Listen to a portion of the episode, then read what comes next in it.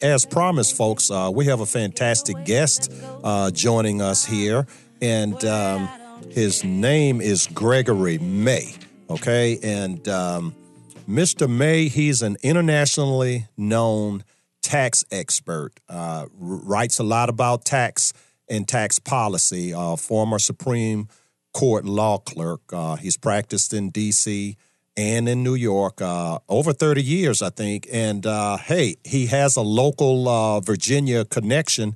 He is a graduate of the very beautiful and historic College of William and Mary, and also of Harvard, but we're going to forgive him for that. Welcome to the program, sir. Thank you. It's great to be here. Yeah, and hey, and thank you for writing this book, the most famous founding father you've never heard of. And, you know, and I try to stay up on these things, and I had not heard of Gallatin, or is it Gallatin? Is it Gallatin? Yeah, Gallatin, Albert Gallatin. Yeah. And the name of the book is Jefferson's Treasure. Yeah, yeah. His treasure, not his treasurer, his treasure. Yeah. It's about not only the man but the money.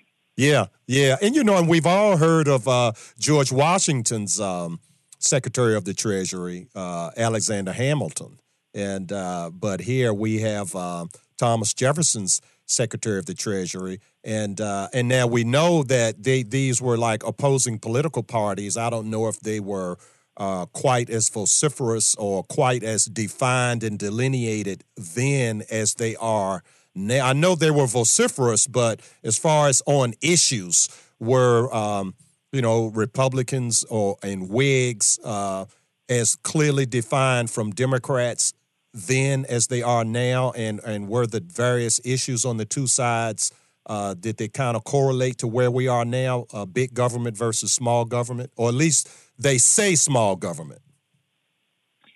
Well, they were very delineated by the time Jefferson got into office, but it's hard to draw direct connections between the issues then and the parties then and the issues now and the parties now.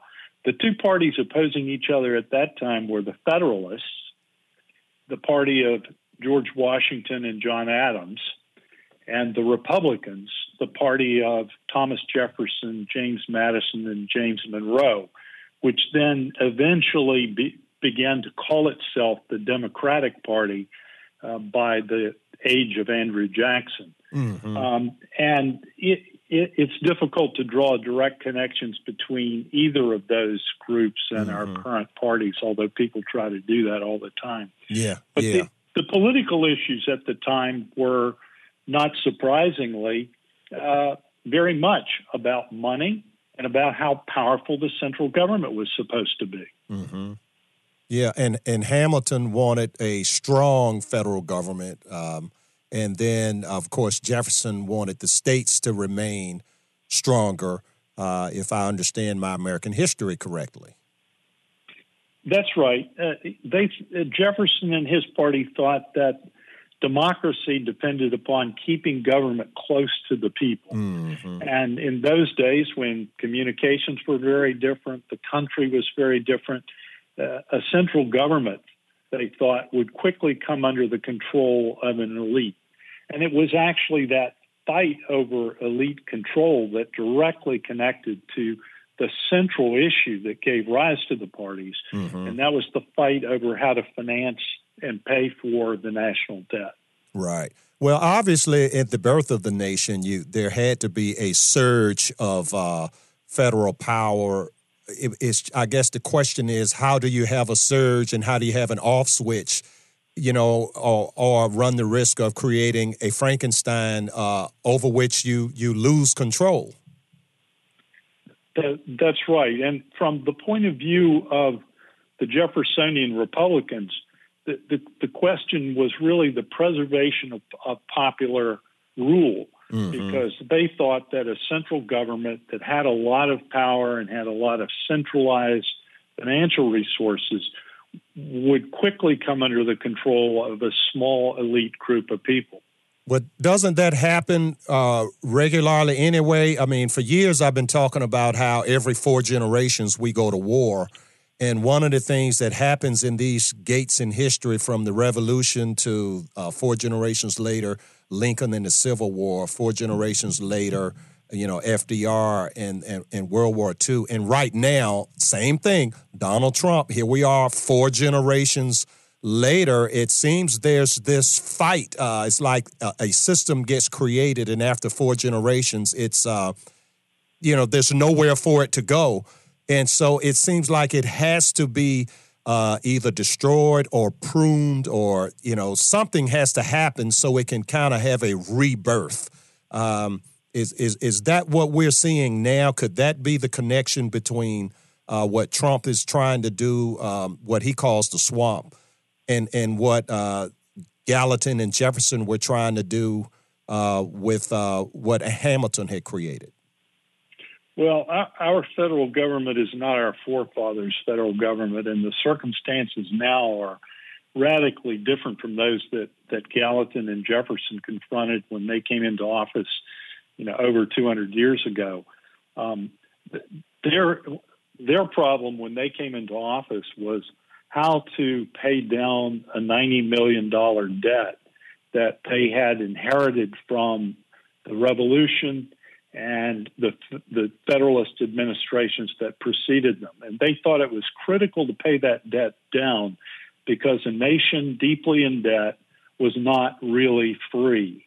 Mm-hmm. It was always going to be beholden in one way or another to its creditors, to the people who were owning the money or providing the additional money necessary to keep that scheme running. Mm-hmm. And it was that democratic instinct more mm-hmm. than anything else that drove them to be fiscally responsible.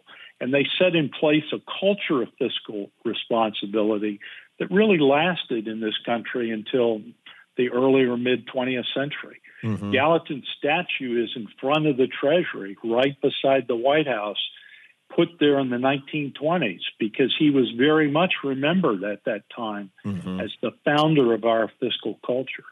Well, who could argue with that, though? That seems like so much common sense. And maybe that's because I'm a very, very conservative person. And today I say the same thing. It's like, okay, how can these modern Democrats argue when you make a case for fiscal responsibility? It just seems like what a family does at the kitchen table. It seems literally like common sense. So who was arguing with this back then? Well, back then, the argument with it came from people who thought that we needed a stronger military establishment in order to establish what was then a fledgling little country on the border of the Atlantic Ocean as a power that had to be reckoned with in the Atlantic world to protect ourselves from the great powers of the day, which were Great Britain and France. Mm. So those were the people who were arguing against it at the time. Of course, since then, there are always people arguing for ways to spend the government's money. And Gallatin, in fact, in a wonderful letter to the Marquis de Lafayette, pointed out that was always going to be the problem of democracy because people could see the benefit of spending money now mm-hmm. that they didn't have to pay for until later, or that they would never have to pay for because it would just be rolled ahead into an ever-growing national indebtedness. Mm-hmm. Yeah, and I think it was Jefferson that said that intergenerational debt is like stealing from another generation, that is actually immoral.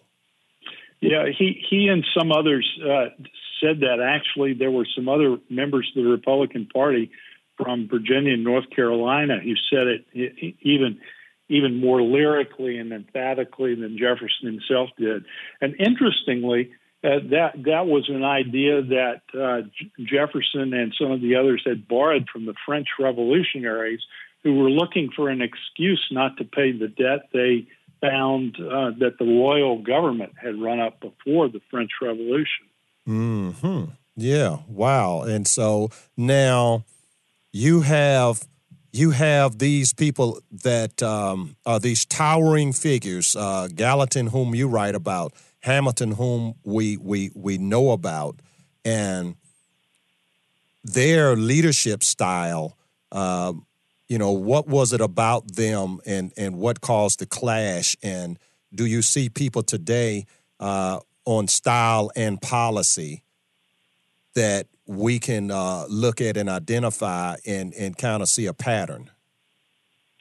Well, of course, the personality types always repeat themselves in one way or another, even as times change. But Gallatin and Hamilton couldn't have been more different as personalities.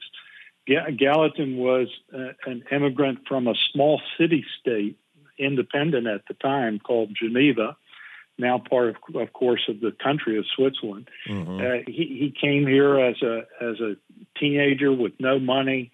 He had a French accent for his whole life, and he was always derided by his political opponents for being a foreigner and for being a tax rebel, because he actually had come to attention through the armed rebellion that his neighbors in western Pennsylvania mounted against Hamilton's excise tax on whiskey. We remember the whiskey rebellion.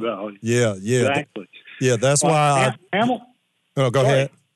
Hamilton, on the other hand, was an elitist, a centralizer. I mean, the Broadway musical cast him as an immigrant, but he was really a migrant within the British Empire. And he might have been derided by his enemies for being poor and illegitimate, but he very quickly married into one of the most powerful families in New York, and he became an insider. His whole power depended upon his friendship with Washington and his inside connections. And that's so interesting, because today you have elitists who, and basically they will pimp their brown skin, or, you know, oh, well, I'm, you know, my grandfather came from so-and-so, or, you know, I'm black, I'm Hispanic, I'm female. And they're powerful insiders, but, you know, they present themselves before the nation as a victim because they belong to some group that people are able to convince the uninformed that these are people that are marginalized. And you know, it just seems that, you know, this is like a lesson for today for people that are looking for ways to fight that false argument that people make. Well, certainly the notion that Hamilton was some sort of an immigrant success story is a profound confusion of our historical understanding of his role and the way he was understood throughout the 19th century. Indeed, he has become sort of a respectable historical figure only in the 20th century, as the federal government has become the kind of consolidated, powerful system that he envisioned. Mm-hmm. Let's talk about economic warfare a little bit. I was talking about this a little bit in the previous hour before, and talking about it in anticipation of having you come on, and you as the expert. Okay.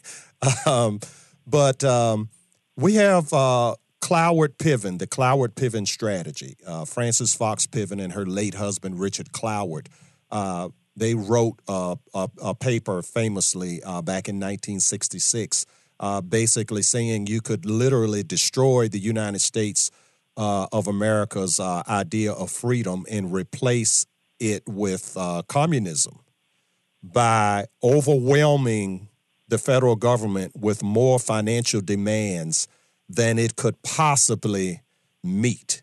And it would all come crashing down. And hasn't economic warfare been a tool that nations use against other nations? For example, I think Reagan used economic warfare against the Soviet Union via driving down oil prices. Well, yes, economic warfare has been important throughout history. Indeed, it was very important in our founding era, because Great Britain and France were at war throughout much of the 18th century, and then when Napoleon became Emperor of France, at war throughout the early 19th century until Waterloo. And they tried to fight each other by putting restrictions on trade, which profoundly affected the United States, since it was a neutral trader that was trying to export foodstuffs and other basic raw materials to Great Britain. And it was the British and French interference with American trade that more than anything else affected the amount of fervor and dissonance in American politics throughout that period, and ultimately led us into war with Britain in 1812. Mm-hmm. So that's an example of economic warfare that profoundly affected the formation of American political parties, our financial policy, and how we ultimately decided to build up our military after the War of 1812. Mm-hmm. Now, those internally, issues, of course, as you say, continue. Now, internally, this Cloward-Piven strategy to use economic warfare inside the nation, and it seems that in a modern sense, the Democrats want to spin like there's no tomorrow, and Republicans give lip service to it, and basically they will take their foot off the gas a little bit, and rather than drive over the fiscal cliff, which is definitely looming out there. We're like the largest debtor nation in the history of humanity. And the Republicans seem to just want to drive towards the cliff at 25 miles an hour, but they never, ever want to put it in reverse. It's like they don't have the nerve to go to the American people and make the case of why we must put this thing in reverse. You have to say no to some of these things. Am I describing this accurately? Well, I think overspending is a sort of systemic problem built into democracies for the reason I mentioned before. And voters can always see a benefit from current spending mm-hmm. that they don't immediately have to pay for. So to make democracies fiscally responsible, politicians have to have the sense of responsibility and the nerve to keep spending and taxes in some sort of relationship. And in the last 25 years, 30 years, we in this country have completely lost that discipline in both parties. Mm-hmm. Indeed, some of the biggest unfunded entitlement spending commitments were made under the second Bush administration. Mm-hmm. So expanding.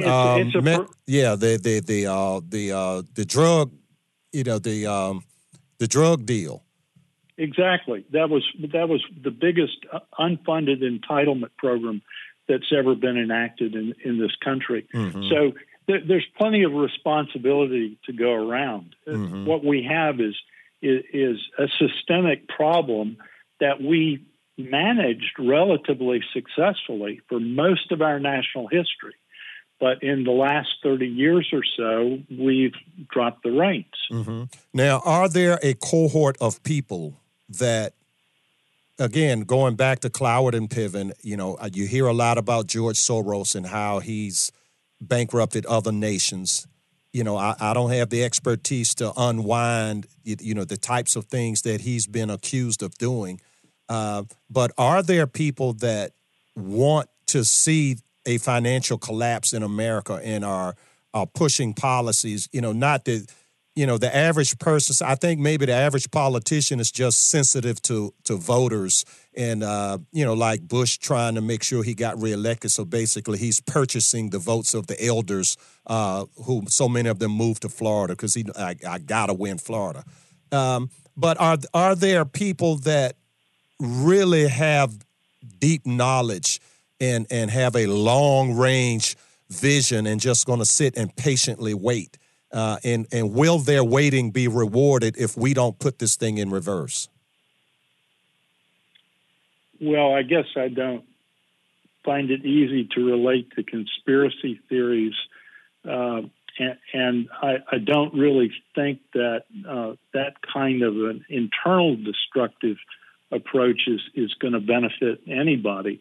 But in the international setting, it's clearly true that countries have an interest in making sure that they're economically strong, because as we saw at the end of the Cold War and as we've seen in the world wars in this century and in major conflicts throughout the 19th century, indeed in the American Civil War, if we want to look for an example in our country, it's usually the side that has the healthiest economy that has the best chance of winning a major military conflict. Yeah, so true, so true. You know, if you can't buy the arrows, if you can't buy the steel, it's hard to win a war.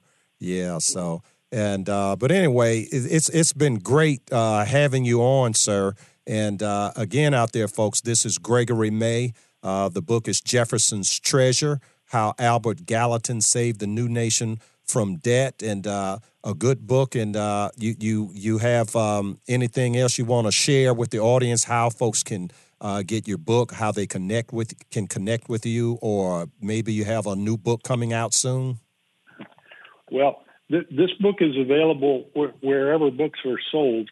It's online, it's in bookstores, and if people would like to connect with me, I have a website, GregoryMayAuthor.com.